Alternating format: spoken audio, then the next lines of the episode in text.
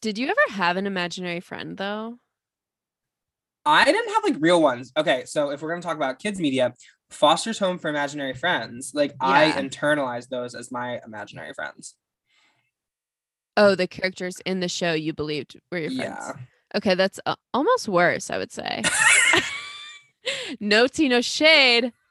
That's that's weird. I like that.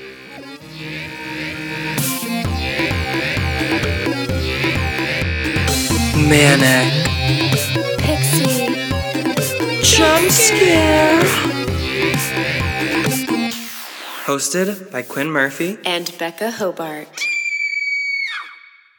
Hi, Hi, we're Quinn. we're Quinn. and, we're, back. back. and welcome to Manic Pixie Jump Scare, a podcast where we talk openly about our shared delusions Passions and, and love, love for, for each. each other. other. Oh my gosh, Becca, episode two. We did it. They let us We're come here. back. they being us. they, they Because we we are the production arm behind this entire podcast. Um we're so strong and brave. but yeah um the reviews are already coming in of the first podcast uh, the first episode i should say So I've heard. and it's a smash i gotta say i gotta Oh say my god. I I can't believe. TMG is considering. I know. it's crazy. Guys, so becca had a really good point today we are gonna be like the gay podcast on tmg one day that's our first kind of foray into fame It has to be. and I can't say the deeper plan that we have going on behind that, but just No. know something about me and Becca is we're always plotting. And Yeah. something about us as well is we're always plotting together. I want you all to know in the lore of so Becca and I have our own individual lore. We have our relationships lore, which not to give away the theme of the episode, but we're getting into that today. hmm And now there's the podcast lore. And so something that's interesting about me and Becca when we had our first creative meeting about this podcast mm, about a week ago. I'm going to pull the curtain back. Around seven days ago. Seven days Yeah. ago, really. Um, Becca and I put in the like founding document, the Constitution of Manic Pixie Jump Scare, on Google Drive, if you will. There will be no call your dad, call her daddying each other. Excuse me. no, we can't. No, we we can't. can't, We can't. call her daddy each other. we can't, and we won't. Um, and so yeah. And the fun thing about Becca is Becca and I are both in a pursuit to be famous. That's one of our end goals. and Yeah. we'll we'll kind of talk about that more as the podcast unravels and stuff like that but Mhm. It'll be like like having this podcast is a great way because first of all people get famous off of podcasts so like that's Nowadays. yeah Yeah.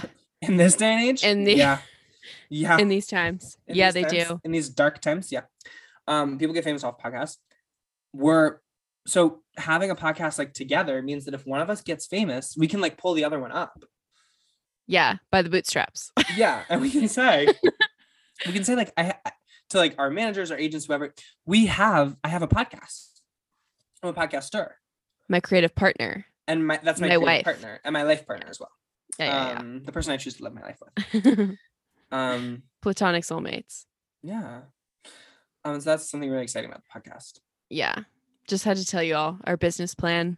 But yeah there's no way I don't see it not working out. yeah no So that's good. we have a fail proof plan I've lived a thousand universes where we start this podcast and in every single one it works out. So yeah, kind of exciting. Yeah. so what are we what are we catching up about today becca Today we're going to catch up about the media we've been consuming over the Yeah. past few weeks.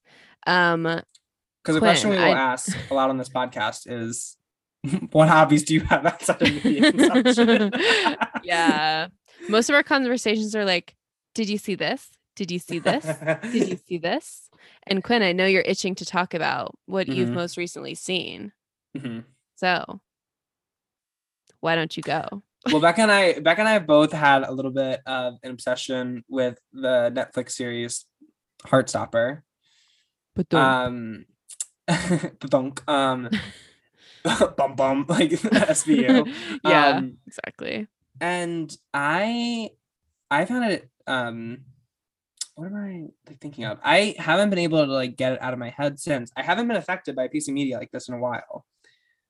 so I'd kind of heard Oh, about it. If you don't know Heartstopper, it's a um it's a show on Netflix. It's literally like the biggest show on Netflix. Like it feels like every show they release on Netflix breaks records, but also Netflix doesn't ever release anything about like how their shows do. Um and so they're always like, "Oh my god, this show broke records." And it's like, "Well, every show breaks records it seems, except for Yeah. the ones you aren't invested in." Anyway, um Netflix. a skepticism of corporations is something you will find on this podcast as well. yeah, Um, every single day.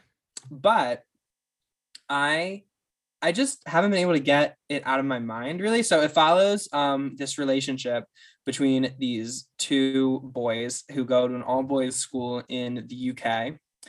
Um, one of them is gay, one of them is straight. They're basically in like homeroom together, but they don't call it homeroom because they're British.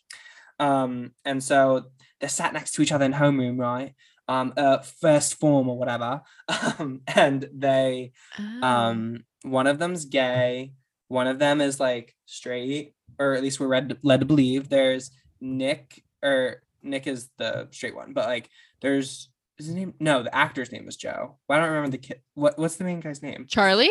Charlie, Yeah, yeah. yeah, so yeah. charlie is the main character and he's like kind of the nerdy like gay kid um and then Nick Nelson is like the rugby, he's like the star rugby player, like most popular boy in school, like very much that kind of energy. And so here's a year a year older, right? He is a year older. Yeah, he's Okay, in yeah, a year yeah. above Charlie. Mhm. Um, and so yeah, but they form a friendship, and there will be there will be spoilers ahead, but it's been out for a Yeah. while now, and so It's on you if you haven't. What's your position on spoilers, Becca? Because I honestly feel like if it's out, You better watch cannot, it. You cannot responsibly place the onus on another person not to spoil something for you. No, yeah. I feel like unless like it's you're tricking me and you're like, this won't have spoilers, and then you say something that is, you know, gonna ruin it. spoiler. Yeah. Then that's the only time where I'm, it bothers me. But no. Also, something about me, I have such a little pea brain. I'll Mhm. forget. if you tell me a spoiler, there's no way I'm remembering. Like if it's something I care about, yeah. Yeah. Like it's it's annoying because um as someone who like looks at stuff on the internet, like something about me, I love my Google cards. Like when I open like the Google Chrome app on my phone, I love going through what stories the algorithm has recommended me. And so like Wait, I don't even know what are Google cards. they're like little like cards on it was in Google Chrome or like the Google app itself where they'll just recommend you stuff based on what you like look up. Like sh- recommend you shows? No, like articles, like websites, like all this Oh. different stuff. Mm. And so like Okay. anything you look up, it's like suggesting me websites like, oh, you should look at this, oh, you should look at this. And I love them.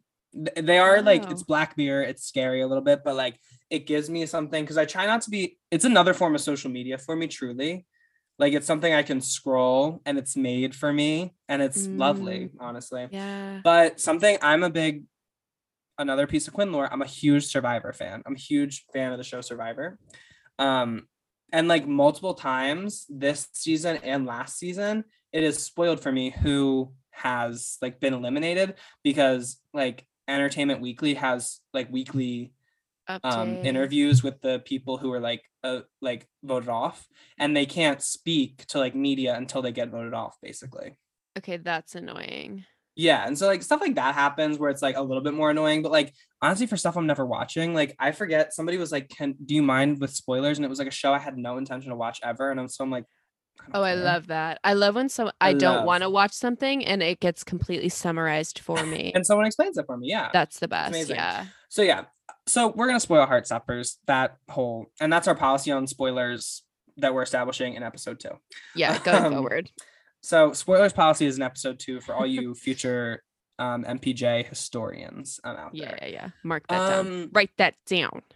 And so yeah, I think one of the reasons Heartstopper was kind of stuck with me is because I find it very uncanny how it really mirrored my own high school experience. Mhm. as I talked about in the last episode, I had to wear like that dress code to school. We didn't all wear the same ones.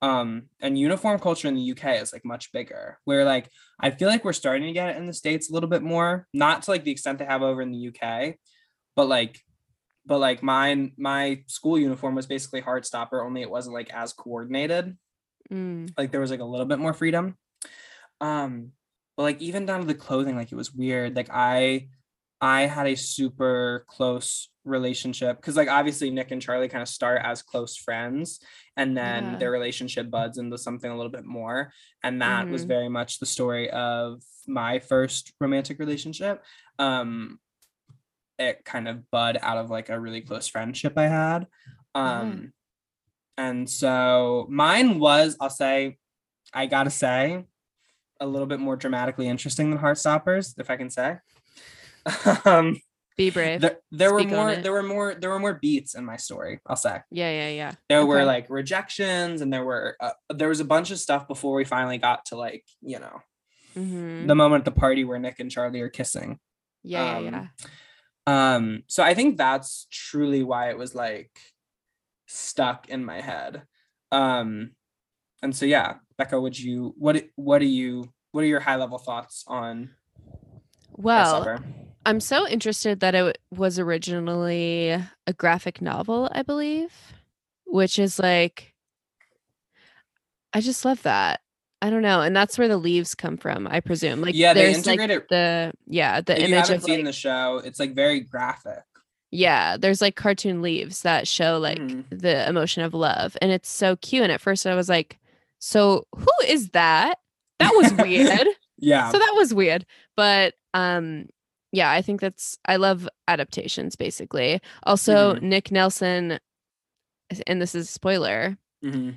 has is a close second in my bisexual ranking because i do and i don't purposely do this but i do find myself having a list of bisexuals that i like a power ranking of them that i Mhm. love slash Yeah. want to be and i did really find myself by the end of the show having a lot of envy for nick nelson uh-huh like not necessarily i don't know i just wanted to be him a little bit and he is a fictional he is a fictional little boy and i do recognize that but i Uh-huh. can't stop myself from feeling what i feel yeah. so i i appreciate you allowing me to speak my truth on the matter as Mhm. well because that does mean a lot to me And I think that's another I think that's another really powerful thing about the series and why it's resonating with so many people is because it has like with the um like Nick's storyline in particular, it's very much he realizes that like he has a particular idea of himself like as like a jock and as like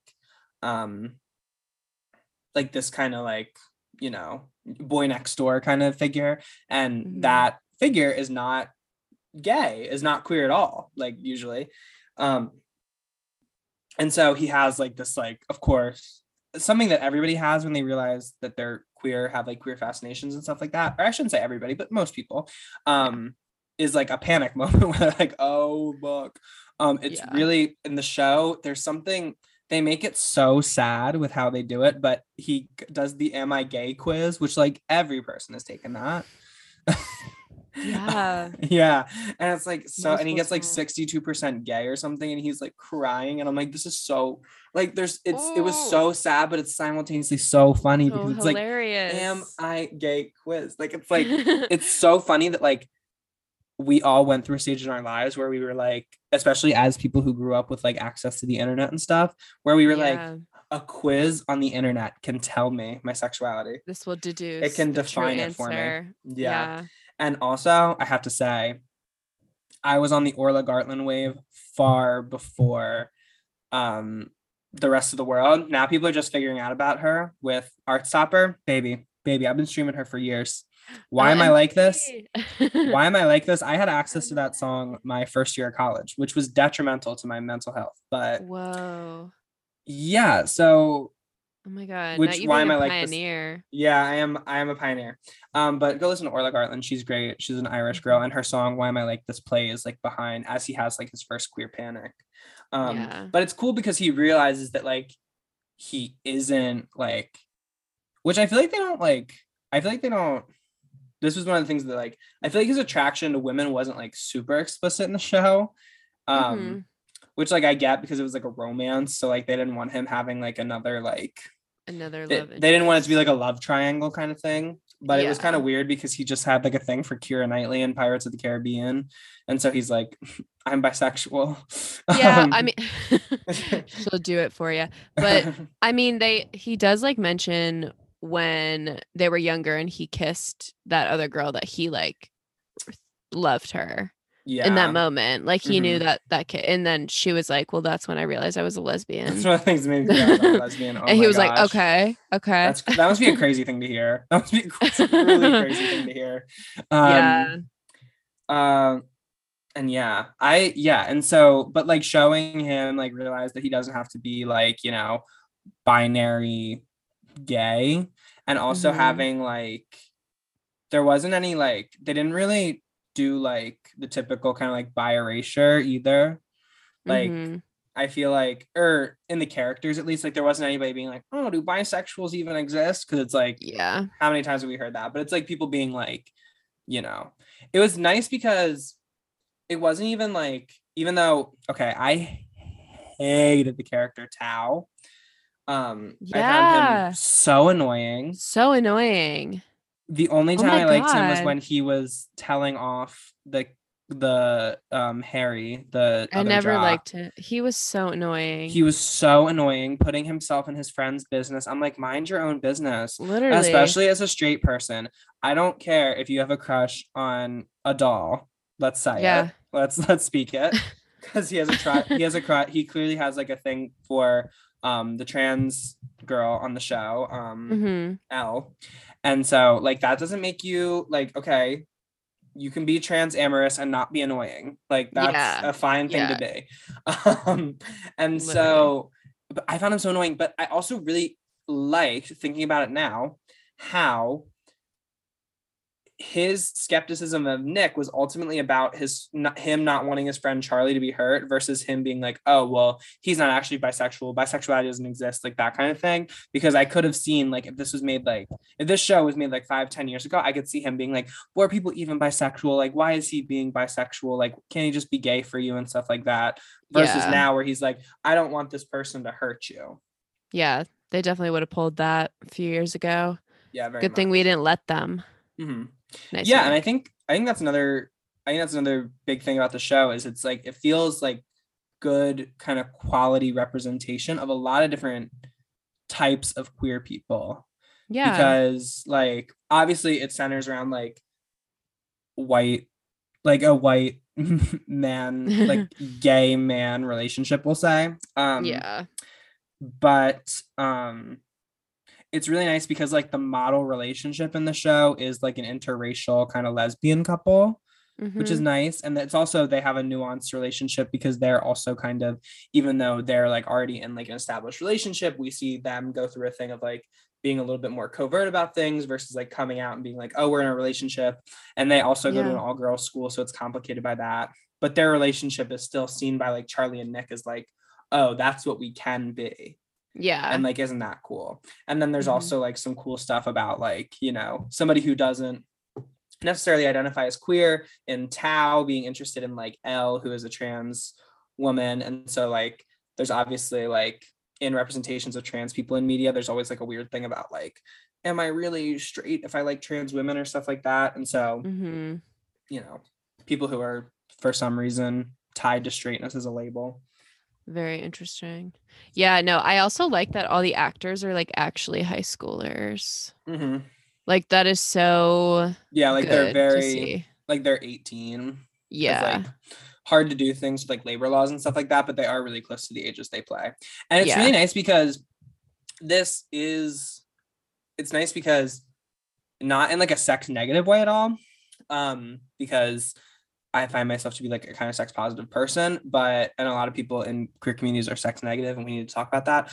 But I enjoyed the fact that the show wasn't like so overtly sexual. There are very like overtly sexual parts of queer culture, Mhm. um but this doesn't necessarily have to be that and i think it's nice that like you know a 10 year old can watch the show and like there's nothing like super scandalizing. Like they kiss and like the kissing scenes are like passionate and like they make you feel something, but it's not like they're like uh like not like that, which is like nice. And like Yeah. it's like they're in high school, so like it's not like Euphoria. it's not like the kids at Euphoria High who are like hooking up between math and True, reading. true. But, Okay, like, but when we get to the episode where we talk about our high school experiences, my high school experience is eerily similar to Euphoria. And that's a whole thing.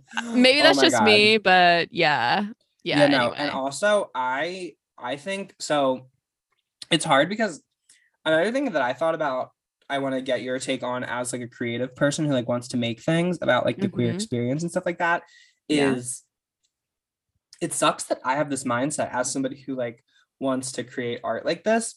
When i watched the show and when it kind of mirrored my experience a lot and stuff i've written i kind of felt almost like oh man somebody beat me to it a little bit. Because i feel like there's almost this like scarcity mindset that like because something like heartstopper exists that something else like it can't like exist in the future if that makes sense Yeah.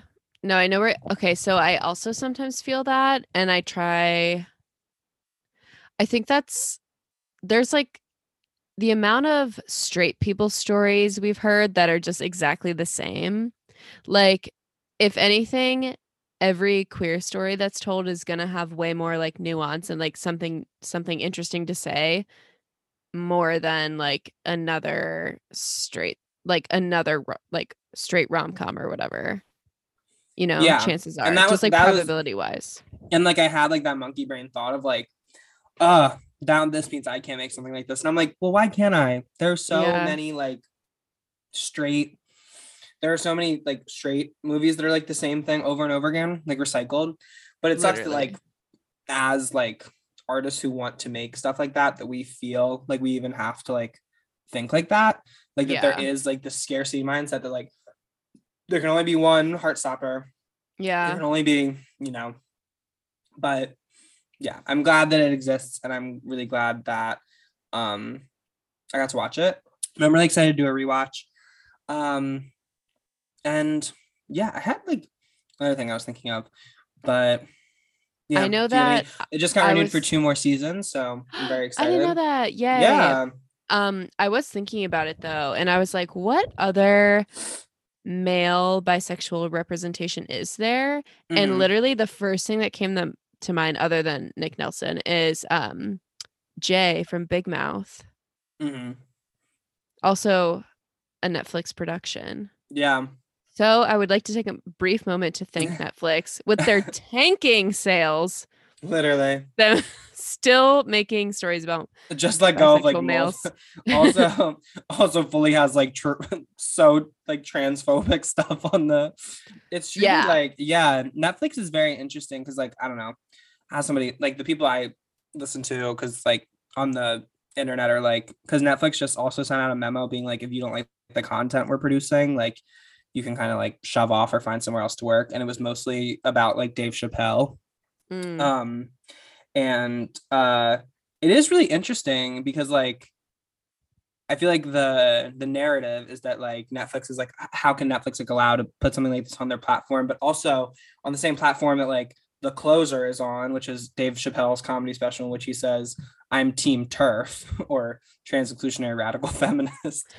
Um uh there's also heartstopper which is like this amazing like thing and so I don't, I don't quite know what I think about all that yet, but it's it's like an interesting thing that I feel like people don't talk about with like the conversation and stuff. yeah the duality of netflix Yeah. Um I also thought it was interesting a lot of people I thought this was interesting where some people feel that there wasn't like enough pain in Heartstopper. Like I I saw that and then I also saw that some people were like struggling to watch the series because it was so like divorced from their reality that it made them feel like even worse about like their high school experience because like okay. Okay. Because like okay. there, there are like it's tough because um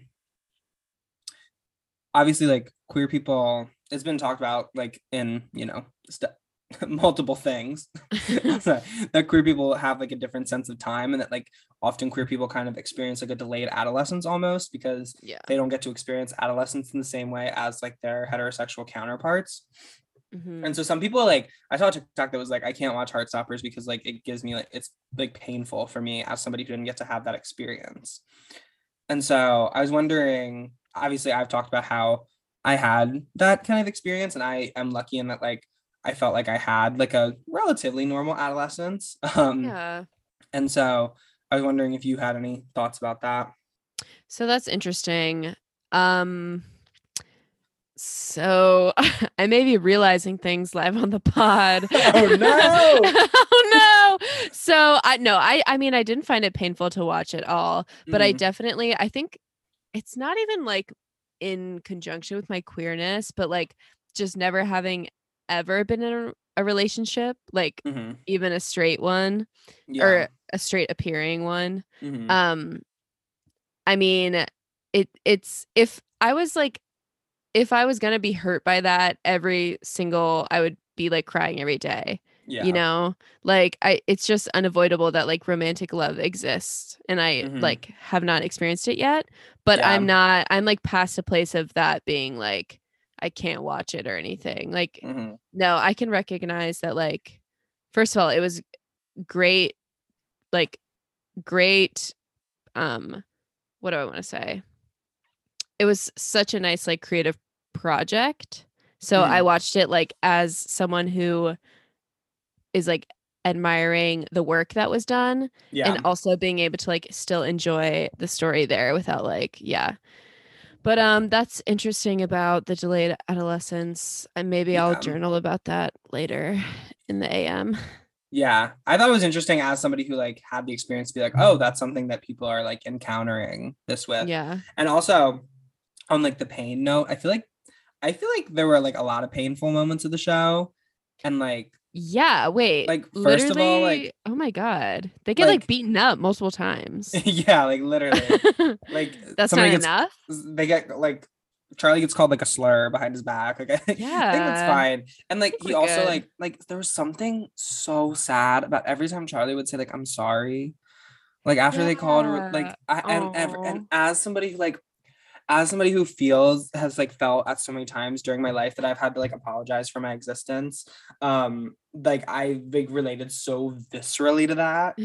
Um and like that's a that's like a painful thing and so Yeah. like i like the p- fact that people like i'm like what'd you want them to do die at the end like that uh, seriously like and it's it's so it's it's like such a trope that like like queer stories don't have to end in like pain anymore Yeah. um joy and it's like a weird thing especially as somebody who like has done a lot of research on like the aids crisis and specifically like the media that came out of like the us hiv and aids crisis like i think we have enough stories about like queer pain and we'll continue to tell them because it's like an important thing but Mhm. not all of them have to like focus on our pain yeah um, especially about like the youth and like you know Mm.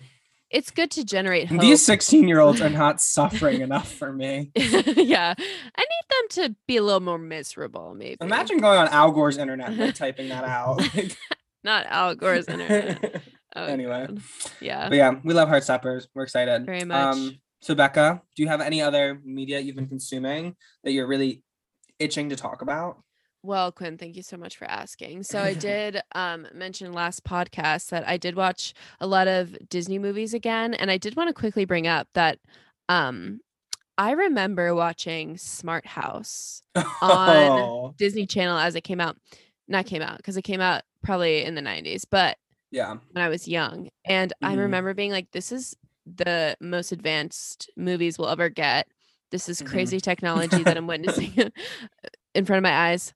Uh so rewatching it, guys, I was scared because it is truly terrifying. First of all, the plot is is it, it's horrifying Yeah. their house comes to life as a woman and then attacks them and also the the movie magic cgi i mean no hate to you know the makers of this movie i know you're probably watching the podcast right now i do want to say i respect what you did at the time but now looking back it is it, it's really bad yeah. and it was hard to watch but i did enjoy my watch either way because it had a great cast. That one Mhm. dad who's like hot and he's in everything in the 90s.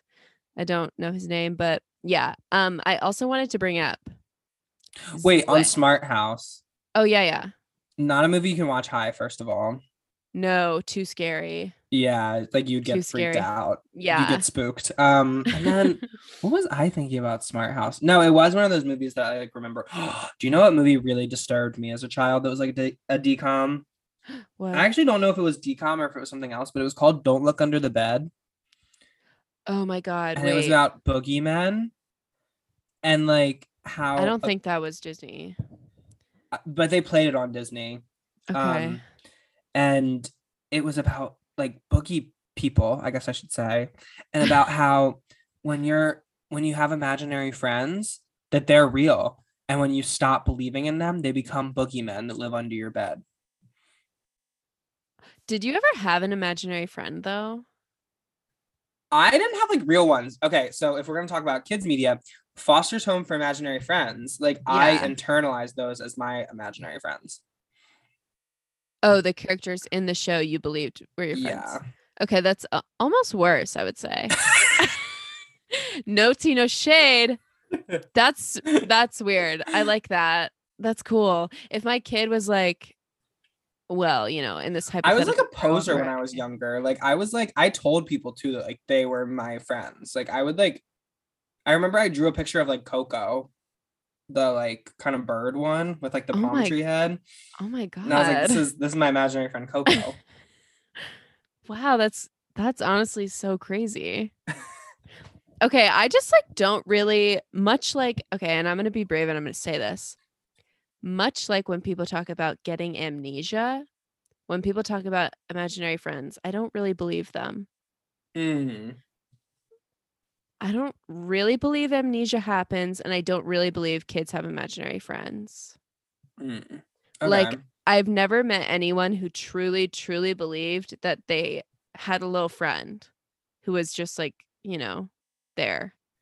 Yeah, I I didn't I don't know if uh, I don't think imaginary friends necessarily necessitate Mhm. um needing to like actually believe that they exist. But I never believed that like they actually existed. Okay, because I, I feel like that is what makes it an imaginary friend. Because like you Hmm. can play by yourself and like imagine, you know, you're like playing pirates. Very much whatever. me. Very much Yeah, me. yeah, yeah. It's that's what theater makers do. But that's literally our actor's job. But the amount of time I spent in my youth just walking around and like playing by myself, like pretending. It's spooky. No but like i can so in my in my you know the grown-up version of this where you pretend you're on a late night talk show Yeah. like i can mhm. i can imagine jimmy kimmel sitting across from me. He's not an imaginary friend because i know he's not real. I think Mm-hmm. what the imaginary friend thing is is like you truly believe they're real. And i've met people who are haunted and they don't have they don't do that. But that's another episode Wait, who don't do the talk show thing? Do you mean? like they don't they've never had an imaginary friend or Oh. you know they don't or they don't do the talk show thing but they are haunted but that's you know um yes but It's kind of like believing in Santa, in a way. a little bit a little bit I was I was a Santa believer for a very long time. i honestly can tell you i don't ever remember believing in him Something about me is I want to believe so badly. I'm I'm constant. It's my Libra moon. I'm Mhm. constantly caught between like a. I have a very much. It might it might also be like the two face of Gemini, but I have a very like spiritual, like want to believe side of myself, and then I have a Mhm. completely logical, like there's Yeah. no way that exists side of myself. yeah I And like when it came to well. Santa, my spiritual side was like fighting, true fighting. yeah like my logical side. But yeah, I have been also back in my bookworm era, yes and I'll get into this a little bit more later in the pod. But I read what I think is my favorite piece of fiction I've read in my adult life. oh my gosh Um, this book, I don't know if you, I don't know, I'll give it a plug on the pod. It's called Love, Hate, and Clickbait. slay Um, and I bought it from my local bookstore, Bragg. Um, from like just on like a whim because like it's another book about like queer people. It's it's actually really funny. It's like a political satire. It's queer people, and so it was like right up my alley. Um, it's about this presidential campaign that's not even a campaign yet. They're like, it- there's a governor who's gonna run for um office, but she's not like it's like the pre-campaign basically. So they're like making fun of like the campaign cycle already. Yeah. And so she, she makes like a homophobic gaffe. And um then these two staffers in her um office get photographed and it makes them look like they're kissing, which they weren't. They were actually in a very heated like argument moment. Um, and so then once those photos go public, they decide to like run with it for the campaign. And so they have to pretend like they're dating, despite the fact that one of them has only dated women. Ooh. and so it, they have like this whole fake relationship. And then, not to spoil, but throughout the course of the book, it Hey. the the lines are blurred. But it's it was like yeah. I I was transported because I started it one night. I read like the first 80 pages or whatever. And then I was like, oh, this is good. I'll stick with it. And then the next day I started reading. I just didn't stop until I was finished. Like it was like I read. And it's like a 300 and like 25 page book, I think. And so like I read like the rest of it like all in one day God. because I was so like like I don't remember the last time I literally just like it's probably because I just graduated college too, but like I don't remember the last time I had like had the space to like sit and just like read Read. and just get lost in a in a little tale that was being we- weaved weaved. Weaved right before my eyes. Yeah. Um wow. but yeah. That's something other. The last time that I like needed to finish a book right Mhm. on the spot was I was reading Divergent between the PSSAs, which is Pennsylvania Standardized Testing in eighth grade. Yeah. I had just read the kissing scene and I was like, oh my God, I need these two people to fuck right now and I need to read about it. Eighth grade. When was Divergent like a thing? So the movie came out in eighth grade. I watched it after, well, so my eighth grade. So you were in seventh grade, Oh, okay. as you may remember. Yeah. Becca Yeah, is yeah, yeah. famously Becca was a year ahead of me in school, Yeah, this is true but we graduated at the same time. at the same time. Yeah. And I graduated I'll on say. time. Quinn graduated early. I graduated on time. Let me clarify that. Clarify. no, no shame to people who take a little bit more Yeah. than four years to graduate. Yeah. In Oh, fact, it's most time. people. That's what they don't tell you. Um, yeah. But yeah, So true. um, college is fucking hard. Let's say it. It's so hard. I'm gonna say something that not a lot of people have said. Um, Speak on it. Um, yeah, I remember I saw Divergent with my grandmother randomly. Oh, okay. Did she enjoy it? I think so. I remember it. But I don't know. I don't know. Did you read the other two books? I did, but I don't really remember them as much. I, for whatever reason, I read Divergent, and like obviously it's like in the whole like YA dystopian future that was like mm-hmm. so now like any novel about like a dystopian future, I could not possibly be interested. Like I feel like our whole like adolescence was so saturated with those tales that like nobody can do anything that interests me anymore. Yeah. But anyway, Divergent, I remember being like really into it, even though it was kind of similar to Hunger Games ultimately. But then I tried to read like the second book, never got into it. I no, they okay. Hunger Games Catching Fire, the Mm-hmm. film, crazy. One of the best movies. But that yeah, all the other dystopian series just went down. And Hunger Games, and Hunger Games, I will say, I read it over winter break, my first year of college. They hold up. And that was like still when Trump was president. And so like reading them during the Trump era was like kind Dark of scary. times. It was dark. Yeah. But Suzanne Collins really like did the thing with those. Like she Wow. She really reread them. no they're good they're good reread as an adult like it's it's kind of crazy what she did and the fact that i was reading that in fifth grade like so much of it went over my head I often think about how I read the entire Twilight series between third and fourth grade.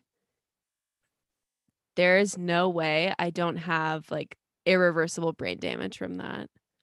yeah i yeah that's something Crazy. this is another podcast this is another episode we're gonna do but we're gonna do a whole like episode on formative media because like Mm, mhm. I truly think something people aren't talking about is like I like I ultimately like how my parents like parented me. Mm-hmm.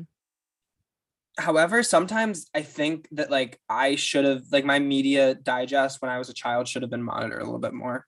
Oh Oh, yeah, I know that about myself. The fact that I was up on what was going on at Degrassi High at like 11, 12 years old, that couldn't have been good for me. Mm-mm. Mm-mm. Mm-mm.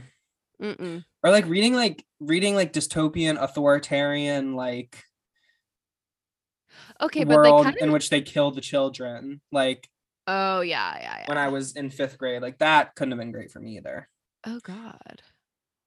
But I also felt like so far away from the world in which we lived in. At the time. Yeah, at the time. It still does, but like it's like mm. Yeah, you know. eh, who's to say? um so we're gonna throw to a break real quick and then we're gonna get to the main topic of today's episode. Oh my God. oh my god.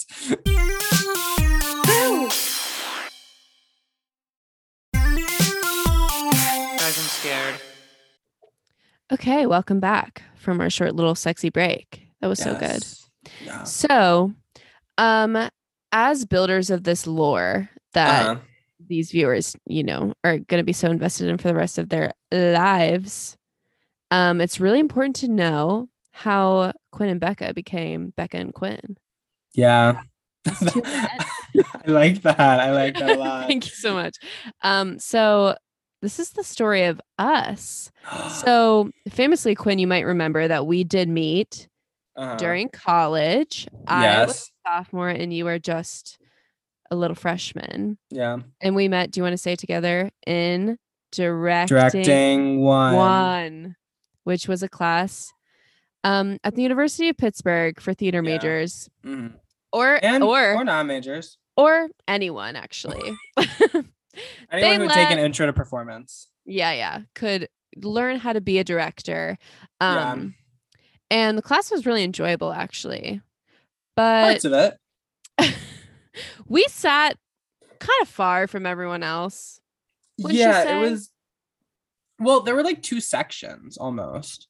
There were so we were in the Henry Heymann Theater at the University of Pittsburgh. So Mhm. it's a thrust stage, and for those of you not in the know, um, a thrust stage is like your typical stage, but um, they're seating on three sides, so it's not like your typical stage.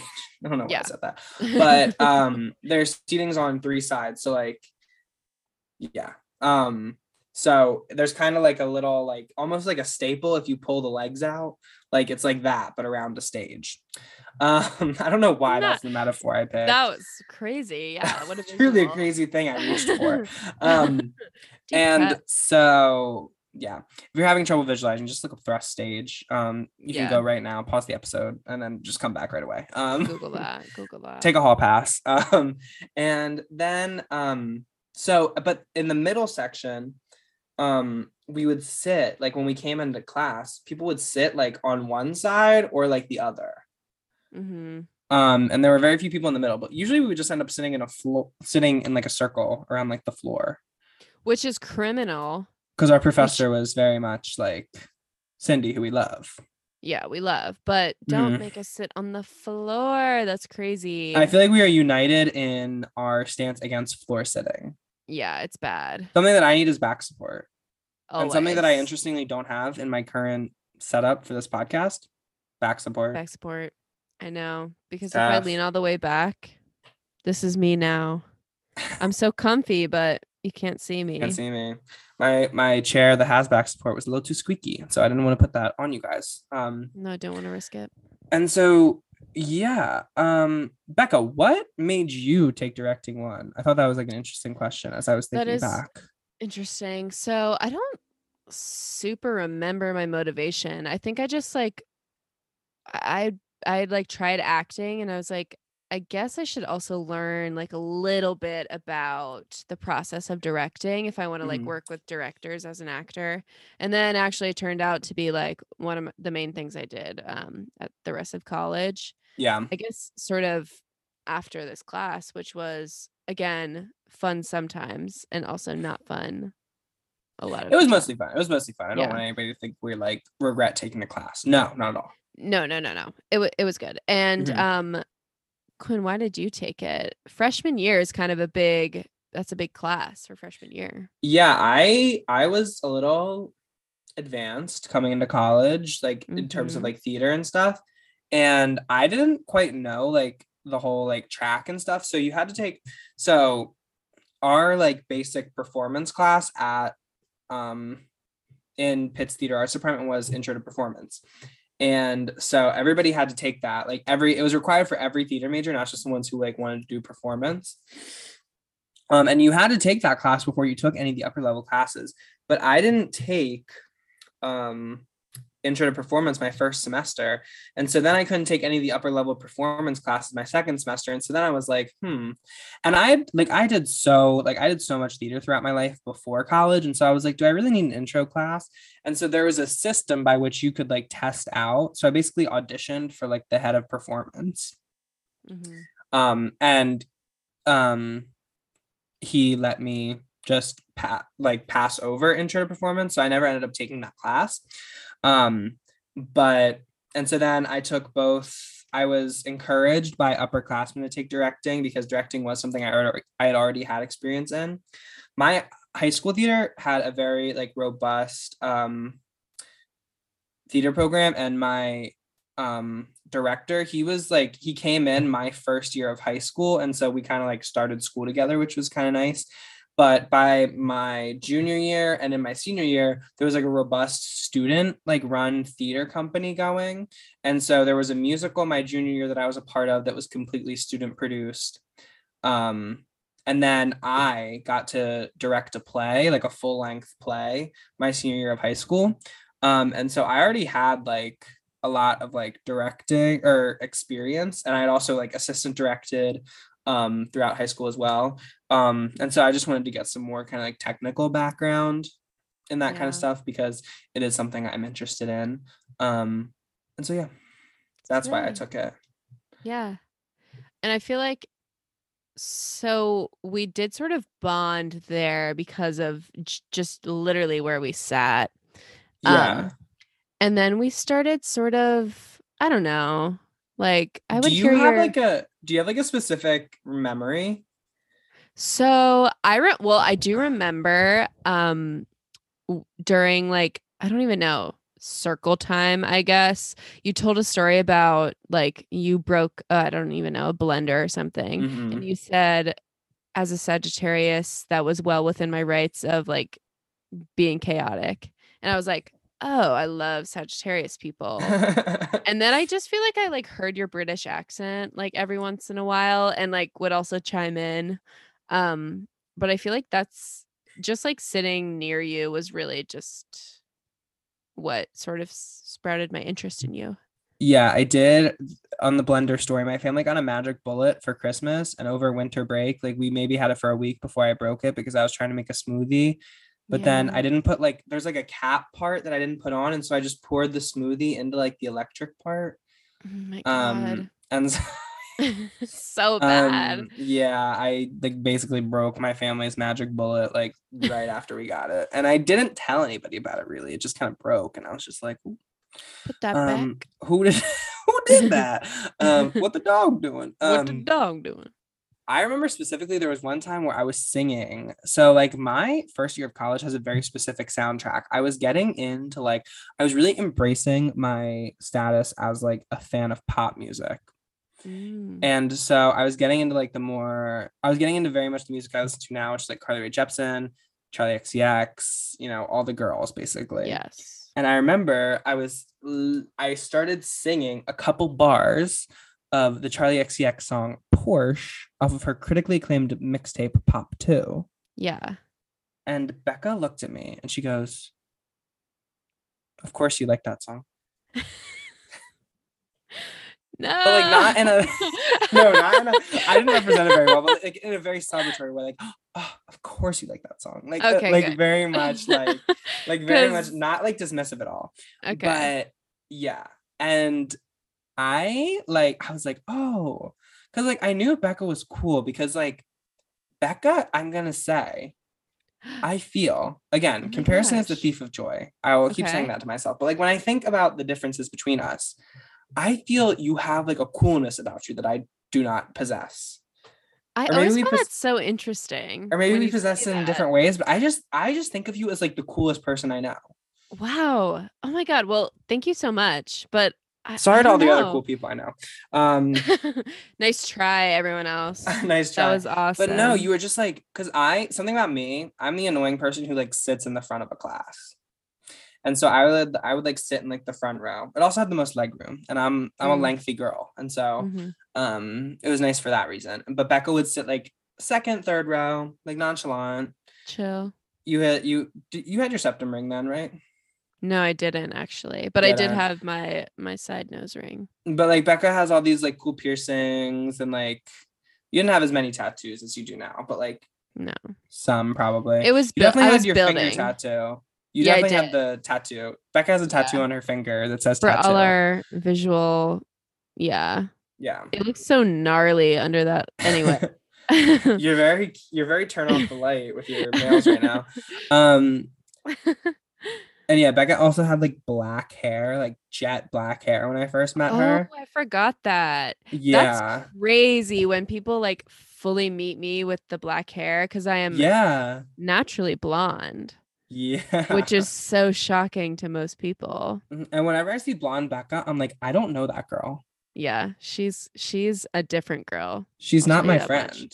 I she, maybe she would be, but I just haven't. I just don't know her like that yet. You've never known me blonde, which is crazy. no, I don't know the One power day that you that will. holds.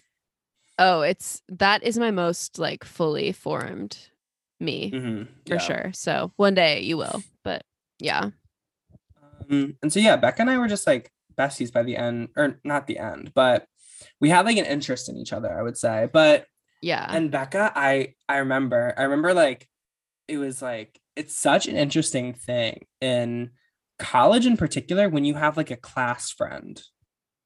Yeah, Like the phenomenon of a class friend is so interesting. Like somebody who you like talk to in class, who you like enjoy, you see them and you're like, oh hey, but like you don't ever like interact outside of classes for whatever reason. And I mhm, remember Becca was like one of the first people who I was like, okay, I need to find a way to get this person to not just be like my class friend, but be my like actual friend. real friend. Yeah, like my actual friend who like has interest in me outside of this class that we're in together. yeah, yeah, yeah.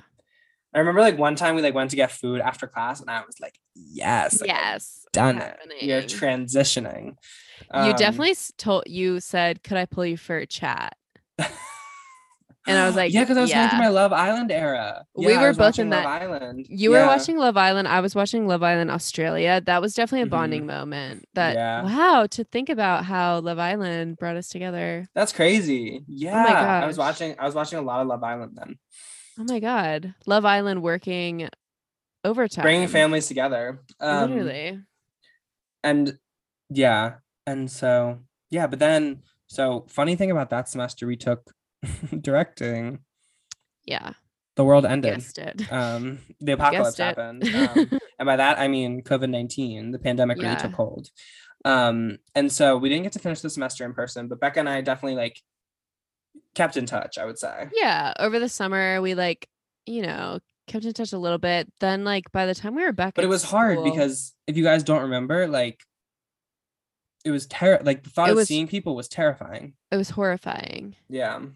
there was no like yeah we covid was like the scariest thing ever there was no talk of vaccines so like even when we were back in the fall and we had like zoom classes we saw each other a few times Yeah. Like, Like, outside. outside with masks on like Mhm. fully so sometimes i wonder like how were we friends Yeah. We like we kinda... how did we maintain that like we barely saw each other Yeah. Like we were again, we were like I remember specifically that year we were definitely in a class together the spring semester. Was it the history class though Mhm. where I yeah, had we my camera off. together. Yeah, I had my camera off the entire time, I would say. But we would like talk about it and stuff. That is true. That's we definitely kept like a line of communication open. Yeah. But the yeah, so the spring was sort of mirrored the fall in that like it was still Zoom. Mm-hmm. We were like hanging out every once in a while. I think honestly the vaccine is really what brought us together Mm-hmm. because we were able to hang out openly. Yeah. I think also a big thing that like kind of brought us together is, or I don't know, because we were de- we were definitely like good friends before this, but do we like? Because obviously there was. We're like, this is the story of us. We don't really know why we're we friends. don't really know. we don't get it. I don't know. We just like kept like uh, I don't know. Maybe it's just because we don't want to like think on those times, but we definitely kept like the channel open, and we obviously. Oh, I remember the thing we we, we need to talk about. A big part of our friendship was your twenty first birthday party. This is true. Yeah, Okay. That ha- did that happen? Wait, last so bef- summer. yeah, and also before the 21st was you me and you went to drive and drag. I. This was a bonding moment because I it was probably the. It was probably the first time we like went somewhere, yeah, like the two of us. Yeah, Yeah, so that was yeah, yeah, yeah. That was a big moment. that was a really fun night. Yeah, it really was. We saw someone who worked for Pitt Theater there. They will not be revealed. someone who you someone who you and I would both go on to like develop like a pretty good relationship with who like Yeah. After So- this, which is crazy. so basically somebody in like the staff of our theater department was there and we like talked to somebody who was in their party like for a second and they like did not acknowledge that we were there No, no, no. but like it we knew who they were but it was like weird it, it was Yeah. very weird it was very It- weird You had to be there. It was it was, it's like a weird thing we can't get into right now but Yeah. um but yeah that was that was a really fun thing so drive and Yeah. drag was like during 2020 when you couldn't do like shows inside theaters or Mhm. it was 2021 by this point Yeah, it was. um when you couldn't really do shows inside theaters they did like outdoor like drive-ins where you would like drive up oh my god and i remember we were like oh do we like get on top of like my car You, I like, immediately dented it. Yes. I was like, and was, nice. And there was like for like for like a long time because I never like go to a car wash. Like there was just like you were wearing like those boots you have. oh like she no. was wearing like dolls kill like alien boots that have like the little tread on them. And Yeah. there was like her footprint on my car. and I was like, this is so funny. oh no. I didn't know it was there for that long. Gotta leave Mm. my mark as I do. Mm-hmm. Yeah, but so drive and drag was great. Mm-hmm. And then we had my 21st, which was held at my apartment, my humble abode. Mm-hmm. And it was camp themed. And Yeah. Quinn, of course, turned to look, as they do. Mm-hmm. And something that also bonded us here was again a Love Island moment, which Yeah. me and my other single roommate played the Love Island kissing game on my birthday. So we did have all of our um our guests. we invited them to our home and then we said, You're gonna make out with us. We're gonna be blindfolded and we're gonna Yeah. rank you in front of your face how you Mhm. did. And most people did it. I would say everyone who was single did it. Mhm. And so me and Macy kissed like probably like 15 or 20 people that night at least. Yeah. Um, during during COVID too, like it- like June of 2021 COVID, like not Yeah, like, you yeah. know. like everyone was really hyped up on the fact that It- like we were going crazy. out. We were going yeah, crazy. yeah, yeah. I We was were all like newly vaxxed moment. and we were going crazy. Yeah. yeah so forgive me and forgive me for the multiple times i've played since then but The multiple really people Becca and I have made kiss us. yeah seriously but me and Kent, me and ken sorry not me and my like kin you're not it's like you're not even trying. Not me and my kin me and quinn kissed Becca, Becca and Ken. becky and kin quist um so we did we did make out i Mm-hmm. ranked quinn considerably high Yeah. I forget if you gave me it was either an eight, an eight point five, or a nine, or a nine point five. No, I, feel think like- it was an eight point five. are you sure I feel like if it were a nine point five, I would like know that. Are you sure it wasn't a nine? Because I feel like the Sagittarius, because me and Macy were also trying to kiss all the zodiac signs that summer. yeah, that was a part of it. Yeah, and I feel like Sagittarius ended up with a nine maybe. because there were there was no female Sagittarius. maybe you gave me nine and Macy gave me eight and a half. Could be. I remember I ranked considerably higher than I thought I would. I had a little anxiety going into it. Oh my goodness. No, you did great. hmm Um, Not So the last then- time Becca and I made out either. not at all. Trust. If there's one thing me and I keep wanting to say kin. Me and my kin. do- God. me and my kin are gonna kiss. Okay. but no, seriously, guys, incest is illegal, especially in Pennsylvania. So you better stop. in a special way in the state of Pennsylvania. yeah. In Delaware, I don't know how y'all do in Delaware, but anyway. Um, so we kissed at my birthday party. Mhm. That was also just a really fun night. We talked and and that was when I sort of planted the seed about the drag seed. what kind of seed? a drag seed. Um, Mhm. which was the play I was directing in the fall of 2021 at Mhm. school. And I did imagine Quinn to be in the cast. Wasn't positive on the role as of yet, but I was planting the seed that, you know, I really wanted them to be in the show. And they were like, I don't know, what did you think of that at the time? I thought it sounded really fun. And like I didn't I hadn't done like a ton of research into the shows and stuff, but I was like, I was always assuming that I was just gonna be in your show because it was directed by you and it was about drag queens. And I had had like prior experience doing drag, especially for like theater and stuff. I've been in Hairspray the musical, starring as Edna Turnblad mm, three times um, prior to doing the drag seat. And so it was just something I assumed I was going to be in. Yeah, you're warmed up. I was then tap. I think then also is, or at least a little bit after the birthday parties, when you brought up Kesha, yeah. Which this is- the moment. This is when our spirits aligned, and I yeah, have I think no something happened. I think something Yeah. happened here. Well, Kesha was after auditions though for drag seat. Really? Well, I guess we can tell that as a context, but yeah, it was. I definitely think so. Or Okay, so you knew. Oh wait, that is true because you knew you were gonna be Connie. yeah. Okay, so I guess w- we can, you know, talk about this fast, but hmm Quinn famously honestly, one of the funnest nights I've had in my life. The callbacks, really? Yeah, the callbacks were so fun. Oh my god, I had Quinn um on stage for mm, two hours, the entire callback. Oh section. yeah. Oh Like, just- yeah. I was like, let Yeah. me just try Quinn with everyone. Every single person. yeah, I had to. So Quinn played the titular Connie Lingus in the drag seat. Say that real slow. Titular Cunnilingus. Connie Lingus. Mhm. um and who is the mother of spoiler alert um a killer The actual titular a killer child who is Mhm. um a drag queen Yeah.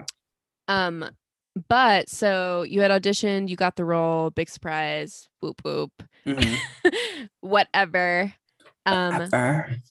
and then we take a bus down or we take an uber i was already drunk Oh yeah. So oh well I want to I want to get into this a little bit because Yeah. I texted Becca because obviously my first concert ever was actually Kesha at the Delaware State Fair. Oh Um God. and it was when Kesha was like huge. Not that she's not huge now, but like when she was like, you know, like Kesha, Kesha. yeah um at the height of her popularity and so obviously i like wanted to revisit it as an adult as somebody who loves kesha's music justice for high road um come on and so say that um and so we um I texted Becca when I heard, and because I was like, "Would you want to go to Kesha with me?" And she was like, "Of course I would." And so we bought tickets. Um, and then it was like the concert wasn't until a couple months later. And I remember, so doors were at like six or something, and yeah we wanted to get there pretty early. And I had a class that went till five fifteen, and so literally, I was like, we were meeting at like five thirty to get an Uber to where to the venue. I remember I we read my it was my playwriting class. We read my first play and like ooh, like immediately I sign off the Zoom call. I'm immediately railing shots of tequila, not to make myself sound like an alcoholic, but like so I can like make sure I'm in the proper headspace for this yeah concert. because it was also hot So I was Yes, like, if it was I'm like- Yeah, it was like. September. yeah. So I don't even remember. I think I just had like white claws. Mhm. And then I looked insane on the way when I walked from my apartment to your apartment. People sitting outside at restaurants at Mad Mex did take photos of me. I'm just gonna say that. as we as we talked about in the last episode, Becca and I take some fashion risks. And Yeah. so like yeah.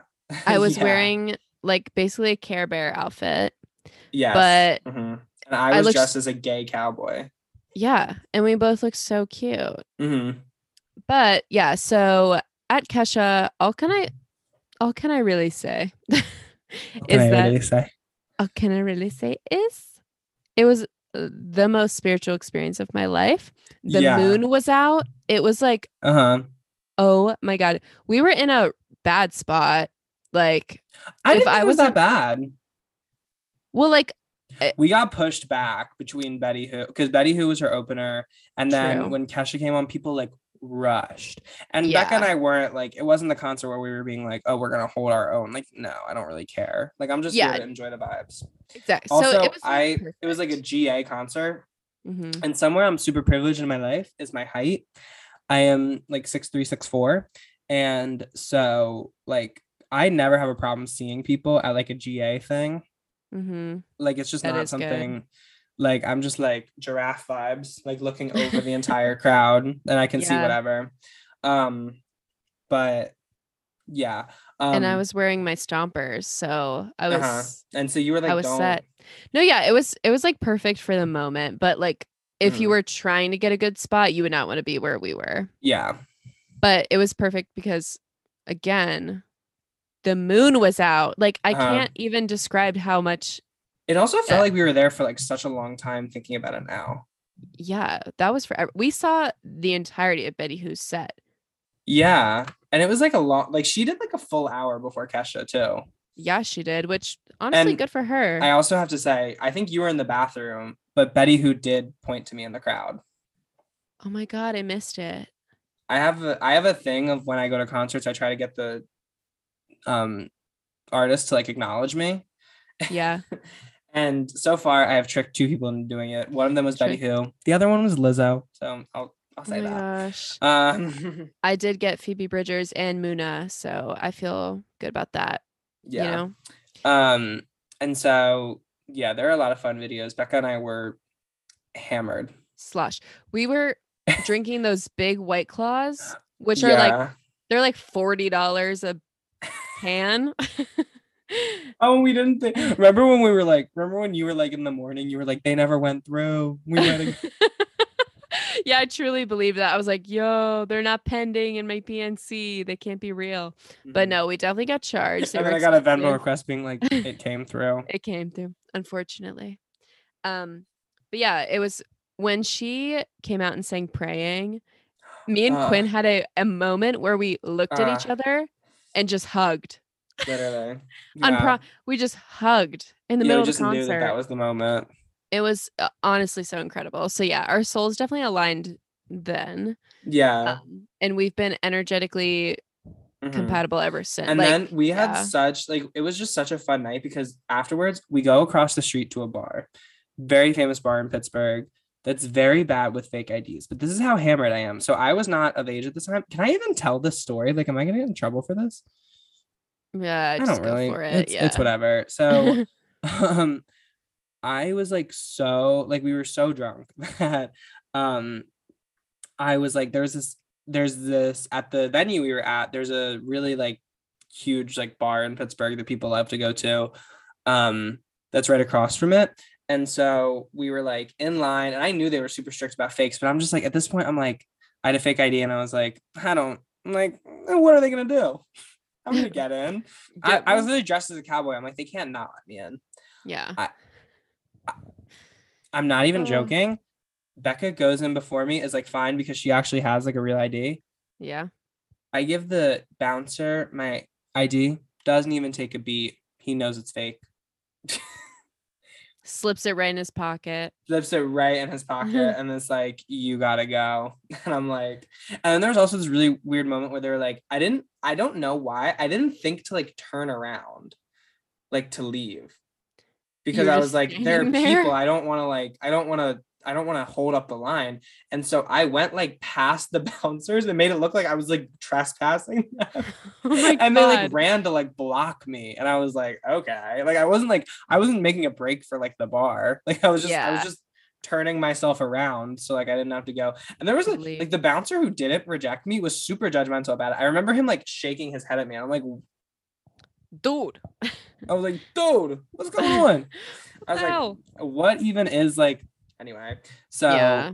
anyway victimless crime fake ids um Seriously. and so uh then we literally i but it was nice because i literally wasn't even mad because We couldn't be. i had another one i'm gonna be I had another one to be honest and Mhm. i was like let's get we literally got an uber back to like near where our campus is and we were like so where are we going now and then we went to a mixer for becca's sorority oh my God. I literally forgot when um, I was social chair. At the Oh my god. Becca, social chair to dropping her sorority within the course of a semester pipeline. The pipeline in the course of like two weeks. Crazy. an ambitious, an ambitious thing. Um, Yeah. but yeah, so that was a fun so night. brave. And then we had the drag scene, Yes. which was Becca's show she directed. And we got very close through that process because, you know, obviously director, ingenue, those are really um important relationships. Yeah, Um, and so yeah. I was Becca's muse. You could say that. Um, Yeah, I was you Becca's muse that. when she cast the drag scene. Um, Things like that. Like I'm just in my room and stuff like that. Um, but yeah, the drag scene was really great. Um, and there were some moments that were tough that I would Yeah. say even just made our bond stronger. Yes. Becca and I were Um, just very. I don't think we want to like rehash in like a public way some of the things that went on. At least not at this juncture. Nah. But it was just like, I think Becca and I just had like a mutual like feeling sorry for each other during the entire process Yeah. because we And- were both like so much being tested. Yeah. Oh my god, the whole time. And we had like the exact like every day, same- new thing. Yeah. Like we had the same frustrations about the general stuff and like the annoyances were just like we had to just look at each other and be like, babe, you got this. I'm so Yeah. sorry. These are the circumstances, but but it was nice because we were in it together. It was like truly Mhm. don't know what I would have done without you. So Yeah. we were both very grounding. I remember there was this one thing where we were like, I like pulled you for a chat. Like there was like this one like thing that happened at Mm. rehearsal, and I was like, okay, well, we need to like talk about it. And we like went in the hallway, talked about it, and we were like, at the end, you were like, can I have a hug? I was like, yes, you can. Um, yeah. and it was just like, yeah. So that definitely brought us closer together. But it was like that show. There were times where I was like truly felt like I was on an island because something else about this show, and something else that I feel like theater people are like trained to do because we like love attention. And that's why like part of the reason we do theater and stuff like that is like you want to be like the biggest role in the show. Mhm. And then when you get it, it's so tough it's so, so tough. I was literally the show was two hours and 15 minutes without the intermission. I was on stage two hours and 10 minutes of that. Yeah. Like I fully had so much to do in the show and not like not Becca's fault at all, just the way the play was written. Yeah. And it was truly so hard. And I also had you, and I would like to say this that, you know, I only put you through this because I knew you could do it, Mhm. but you were basically standing and or dancing and or gyrating the entire time. And I'm in I'm in a full face of makeup, a face mask because we had to wear those, a wig, Yeah. Um a full face of drag makeup i'll say like my Yeah. eyebrows are glued down um um i have a bra on with padding in it i have a waist trainer on i'm wearing a petticoat that i'm then hooked into because it can't stay up I'm in a Mhm. dress. I'm in two pairs of tights, and I'm in like a one and a half inch like kitten heel. Under one the of which lights. didn't one of which didn't hit, fit my foot. I'm still the shoe situation was like a whole It, like this this show taught me that I have two different size feet. apparently drastically. Yeah, because one of the one of the shoes fit like a glove on my foot. The other one wouldn't stay on. Oh my god, there's this one Lion wolf. rehearsal where I had this thing where I had like this thing. I would like I forget what even point it was at during the show. Oh, I had like a little fit at one point during the show. And Yeah. as like part of the co- like physical comedy one night, I like kicked my leg, but it was my leg with my loose shoe, and it literally my shoe flies off and like hits the set. I remembered. I was like, um, the shoe. And by that point, we had said like multiple times, like, okay, the shoes don't fit, and Yeah. nothing had been done about it. I know, literally. And so, like, at that point, they were like, and that they're like, okay, this is dangerous now. this has now become dangerous. Oh yeah. Also, what was a little dangerous about that show was that the set was basically falling apart. yeah, the technical director of our theater department was um left his position during that show. Whether that was his choice, another person's choice, that's still a mystery to a lot of people. But um, All we know is that this show was apparently the last straw for whoever's decision that was. and I I get that because it was almost my last straw as well. yeah, But we made it through. We were stronger Mhm. because of it. yeah. And something that even further spiritually aligned us and actually wild.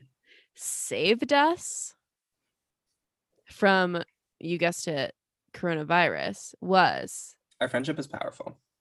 our friendship and our bond Mhm. because we have physical proof being the two sole survivors of a cast party for the show Mamma Mia that we were not in, but we did co-costume design, Mhm. which and is I, very and I produced work. it. I would like to say on the record. Oh yes, yes. Quinn did. I was a producer it, on the project.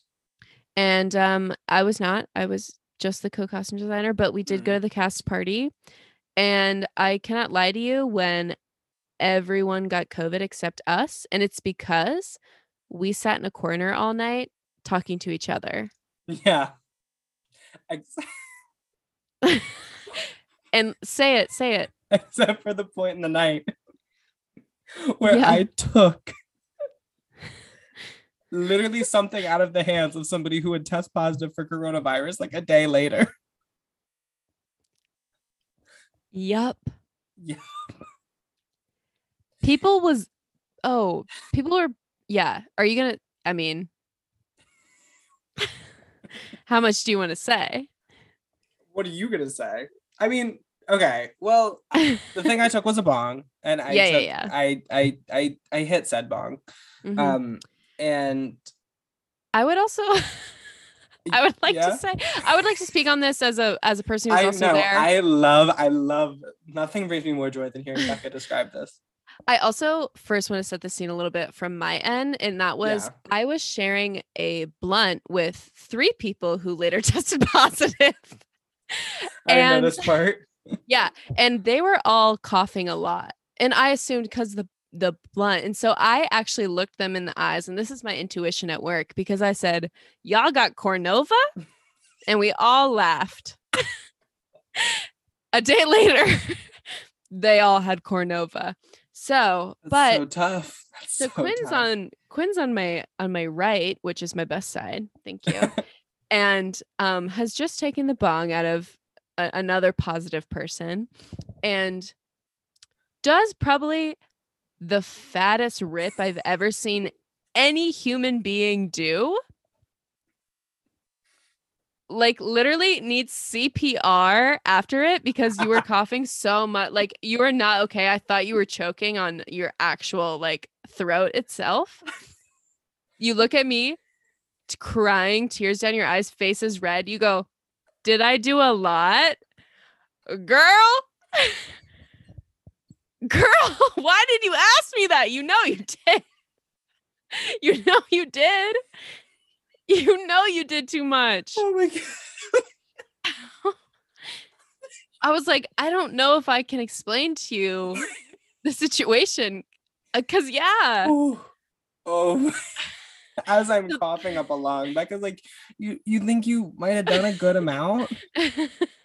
you you think that this was healthy? You think this is good for you? Um, Yeah. yeah. And so after that, I was in my own world for the night. We were um, we were absolutely we in were, our own world. yeah, we were. We just sat on we the couch together. projecting. Like we were like, we Yeah. were the the videos and the pictures from that night will like Oh God. Yeah. Also, yeah. I'd like to like most of the time, the photos that were like taken around us, like we're just sitting in the exact same positions. Like, yes, with our arms crossed. No, literally. And one at one point also, we both like were obviously super high in our minds and like drifted away from each other. We were looking, and then we come. It's been probably been like it feels like 15 minutes, but it probably was like a minute and a half. And we just look at each other at the exact same time and start absolutely dying laughing because we know that we were just so distracted. We're like we both had the same thought at the same time. It's like, oh, I haven't talked to anybody in a minute, and if I Yeah, don't start like, if I don't realize that there's other people existence outside of my ex like Own being. externally, I'm gonna Yeah. go crazy. In I'm gonna moment. freak out. Yeah. Yeah. No, Mhm. it's literally a miracle. Like I don't understand how you didn't green out.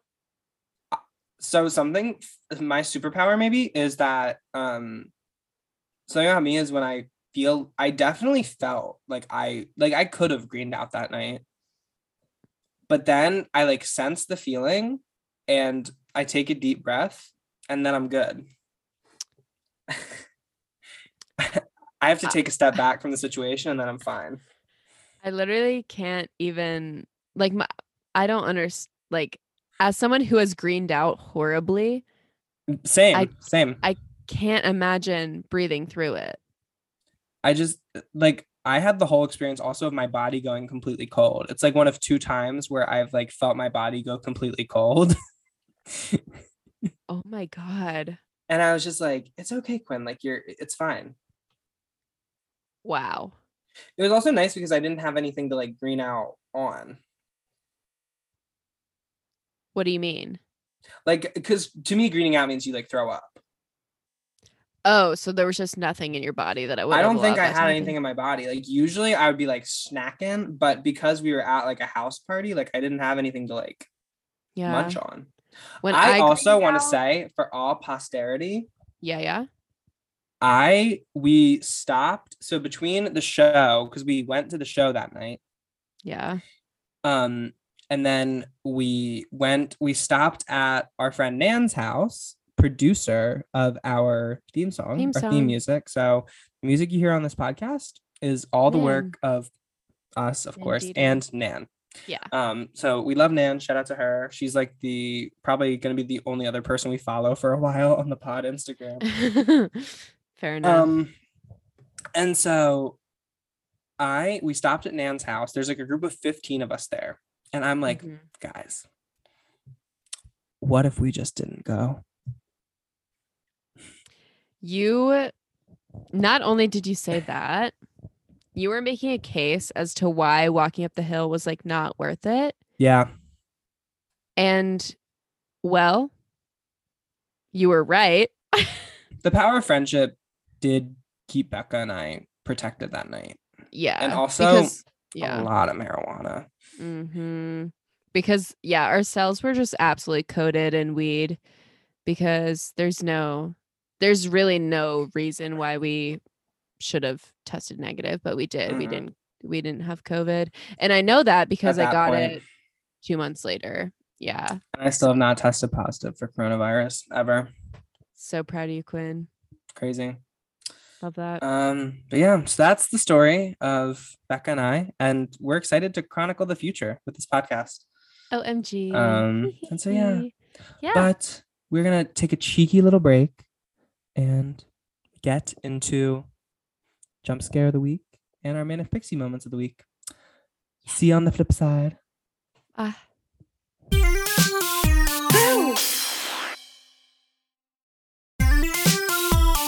Guys, I'm scared. Okay, so we're back. Welcome Did back. you miss us? First of all, um. But anyway, so Becca, uh, or I guess I should explain. we're still new at this. Um, Yeah, yeah. You guys are still getting the pace of the show. Um, yeah. So it's now time for the jump scare of the week. So it's something this week that Becca and I experienced that mm, we're scared. Yeah. And we're gonna be scared for a long time because of it. Mhm. Um. So Becca, what is your jump scare of the week? So unfortunately, Quinn, I've talked to you about this before, but Mhm. um, this week I did get fully drunk off of two Truly lemonades. Fully drunk, like off two of them. So Mhm. that does concrete my fear that I am absolutely alcohol intolerant. And I've actually toyed with the thought of like going sober oh, from alcohol because it honestly is just so annoying to deal with. Wait. So you're like sloshed off of these two Trulies? Yeah, and like there's no re- like I had a full dinner, a full meal. I was That's everything crazy. else was normal. Yeah, so it's scaring Did me you like how get sick intolerant- afterwards? I almost did. In the morning I almost puked. That's crazy. Yeah. So I have another friend who's like very alcohol intolerant. it's yeah, I just think my body is like too sick of it. So yeah, It's it weird. me. That's crazy. Yeah. I I fear that I have like a stomach of steel. well, I believe you do because you've you've trained yourself to have one. I feel like so something about me, I hate throwing up. yeah. Um, Everyone I I, know who has a fear of throwing up like doesn't. I haven't thrown up in almost three years. That's crazy. I'm coming up on my in July 4th, 2022 will be three years without throwing up. July 4th. If I make years it. ago. If I make it. Okay, gotcha. Um so yeah. Um Interesting. but yeah, I hate throwing up, and so I don't do it. And sometimes I think that's very unhealthy. There are probably times in my life where I should have thrown up since Probably, then that I yeah. don't. And um, yeah, wow. don't do as I do, guys. But you know, I also I think I realized it was Chelsea Peretti. Uh, it was um, have I told you about this? Um, apparently she has a bit where she talks about you either come from a poop family or a throw up family. oh yeah, yeah, yeah. And I very much come from a poop family. So interesting. I definitely come up from a throw up family. And so that's also the wide range of perspectives that Becca and I are bringing from this Yeah. podcast. And so Uh, write in this week and say whether you are from a poop family or a throw up or throw up family. Let I us know. I think it's a I think it's a really smart thing. No, like when I you d- hear it, yeah. it makes a ton of sense. no, that makes so much sense. Mhm. Yeah. Well, what scared you this week, Quinn? So I talked about this a little bit earlier in the podcast, but I read a book called Love, Hate, and Clickbait this week because I'm in my bookworm era. Mm-hmm. And I thought it was like we talked about Heartstopper in the A block of the show. I thought it was gonna be like Heartstopper a little bit. Like there were parts of it that were very Heartstopper. It was just like sweet, like intimacy between like two men, and like you know, it was just like, you know, nice stuff. And like it gave it gave me like the fuzzies reading it a little bit. Mm. But then, and this is gonna be big spoilers for the book. So if you don't want those, skip ahead a little bit. Um, I can put like a timestamp or something in it. Um, because like I feel like books, even though we had the spoiler discussion at the top, I feel like books are like different than TV. Like spoiling For a book, is, like- spoilers? yeah. yeah, it is. Also, this is a very new book. It came out this year. So anyway, I I don't I feel like worse about about spoiling this than some other stuff. But anyway. So I I'm reading this book and then out of nowhere comes the most explicit like sex scenes I've ever read. Whoa. And so live on the pod, we're gonna earn an explicit rating today, and I'm gonna read something that really like Shocked you? I had to pause. I had to pause. oh my god, I'm so excited. So the characters, so basically, um, the plot is there are these two characters who are working on a political campaign, and the person they're working for makes a homophobic gaffe, like the candidate. And so they have to pretend like they're dating because they were caught in like a picture that made it look like they were kissing. And they're like, oh, having a gay couple will be good for optics. It's a very funny political satire thing. I'm not doing it justice right now, but um, and so they start like this fake relationship and it becomes a little bit more real. And so this is like the first time they like explore each other's bodies, we'll say. So they're like, you know, exploring this whole thing. And so um okay, I'll start here. Before long, Clay was swatting Tom's hands away so he could lever himself down Tom's body. He pulled at the button of his pants and yanked down his zipper, then glanced up at Tom, who was red and gulping for breath. Is this okay? Clay asked raggedly. Yes, yeah, yes, Tom said, nodding furiously. Yes. Tom's cock was just as mouthwatering as the rest of him, thick and hot and perfect. Clay gave it a few gentle getting to know you strokes, thrilled at Tom's hiss of surprise and pleasure. He breathed hotly over the head and licked out to taste him. Tom groaned, and all at once Clay was done going slow. He swallowed Tom down as far as he could take him, pressed his palm to Tom's hips, and went for it. Nice. Can I, tell you specifically what threw me was going straight for the word cock. there was something so terrifying about As someone who r- has read a an obscene amount of fan fiction, I I could see how that would would throw you in what you think is going to be a normal novel, Yeah. but I've read far worse at the age of 13. and Becca, what do I find out about this author in the acknowledgments, except for that she started by writing fan fiction? So she came up through those circles. That's how you got to do and it. of course, it's a straight woman with a child. In her acknowledgement, she's like, I forget what her child. Oh, Ollie. She's like, Ollie, I hope to God you never read this book. I hope oh, to God. oh my fully God. Fully a straight woman with a husband and a child writing the most erotic gay sex scene. Wow. i I've hope ever she. I really hope she wrote Larry fanfic. That would like only feel right. It's it's Yeah. it's well it's well within the the realm of What could be possibility. true. Yeah. So yeah, that like, and it was the word cock specifically. So that like I had to stop. I had to I had to take a I had to take a lap. A breather. Yeah. I had to take a breather. And so yeah, that's my jump scare of the week. That's very crazy. So Becca, now we come to the manic pixie moment. The manic pixie moment is when you just felt like the main character, Yeah. the manic pixie dream girl, if you will. Becca, what was that moment for you this week? So I'm happy to announce that I am the proud owner of, and I've been searching for one for so long, a large squishmallow. oh my god, a little manta ray. yeah, right? she's a stingray. Yeah. Yes. I named her Sweetener. yes, of course. after of my course. favorite album of all time. I do have a mini one, but I've been really wanting a big one.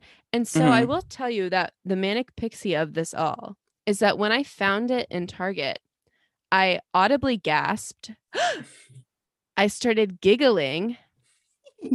I I was going and I giggled all the way to self checkout and was giggling throughout my entire purchasing of the item and like fully was like, oh, I just creepily giggled for like a good solid three minutes. Mhm. But I definitely was living like main character moment with that in my in my giggling because I was it was just pure happiness radiating from me. But yeah, yeah, and that's a beautiful thing. thank you so much. Quinn, I must ask you, what was your manic pixie moment of the week? My manic pixie moment of the week would probably have to have been me struggling to find something to say. I have since being home, which we're still home from last episode, hmm I have become like a little bit of a wine mom. Ooh. Like something about me, a really good way to end the night I'm I become my mother. I've become my mother in another way than I was already my mother. Um, because I like pouring a little glass of red wine and like watching a program. Mm, Pro- there's not nothing the program. a program, there's nothing better. There's nothing better than it. You can't beat it. You can't possibly. Like it's just such a nice little like it's the nightcap. Like like the other night I was watching I had like a glass of red wine. I watched Disclosure, which is a documentary about like trans representation in media. Mhm. And then I watched a documentary on um like the rise and like times of Harvey Milk. Um, which was both of which were like pretty intense documentaries. And I'm just like sitting there on my couch with like a glass of wine, like yeah. Quinn, I have to say I'm so Yeah. jealous. As Uh-huh. someone who recently uh, a couple minutes ago said they were alcohol intolerant, I am finding this to be a little bit of slap in the face. We're going in. I know. I didn't realize that because I literally I came up. If you couldn't tell, listeners, I came up with the manic pixie moment pretty like off the cuff. pretty off the cuff, off the But- off the dome. It's okay. I am really happy for you, and I'm glad that at least if it's not me, it has to be you. So Yeah, I'm glad you're living thing. that. I'm a I'm a red wine girly that my mother raised me to be. Um, and it's a beautiful thing in my life. It it truly makes me also feel like a adult. If there's one area in my life in which I truly feel like I'm an adult, it's the fact that I enjoy a glass of red wine. Yeah, the consuming of wine. The first time I ordered like a glass of red wine at a restaurant, I was like, That will do it. and it was a restaurant where like I could have ordered like a cocktail, like something like fun and fruity, and I was like, you know you what? You know what? For me tonight, it's a glass of red. Give me the red. Yeah. Give me the red. Give me the Cabernet. yeah. um, and so yeah, Becca, we've done it again. Again? Oh my god. That was Again. weird. Again, we have done it.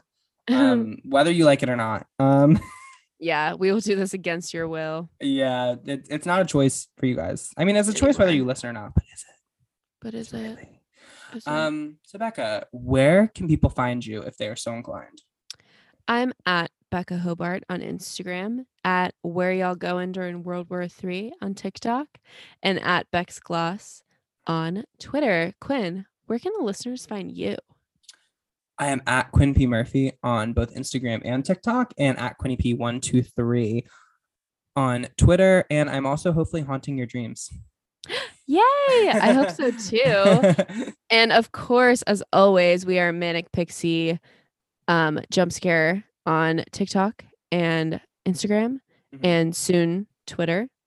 And also, please, please, please email in Manic Pixie Jump Scare at Guys. gmail.com. Guys, This the amount is of emails. where the amount of emails they're piling up. We The have volume. politicians and our we have a lot of uh, big hey big things soon. Big things, guys. Guys, we so we can't talk about it yet, but we just have like like there's so much we're working on like behind the scenes. big things. Big things. No, like we literally can't say, but like just like just like think Yeah. Like and just know. think like the biggest thing and then go bigger. Yeah, yeah. And that's the jump scare of it all. Yeah. And so we are here to say where We're Quinn. oh no, we messed it up. okay. Okay, ready? We're We're Quinn. Quinn. And we're Becca. Becca And And thank thanks you for listening. for listening. Love you. Bye. Manic Pixie Jump Scare is hosted by Quinn Murphy, And Becca Hobart. Executive produced by Quinn Murphy and Becca Hobart. sound and video editing by Quinn Murphy, Social media management and highlights by Becca Hobart. and our theme song was written by Quinn Murphy, Becca Hobart, and Nandita Mahesh.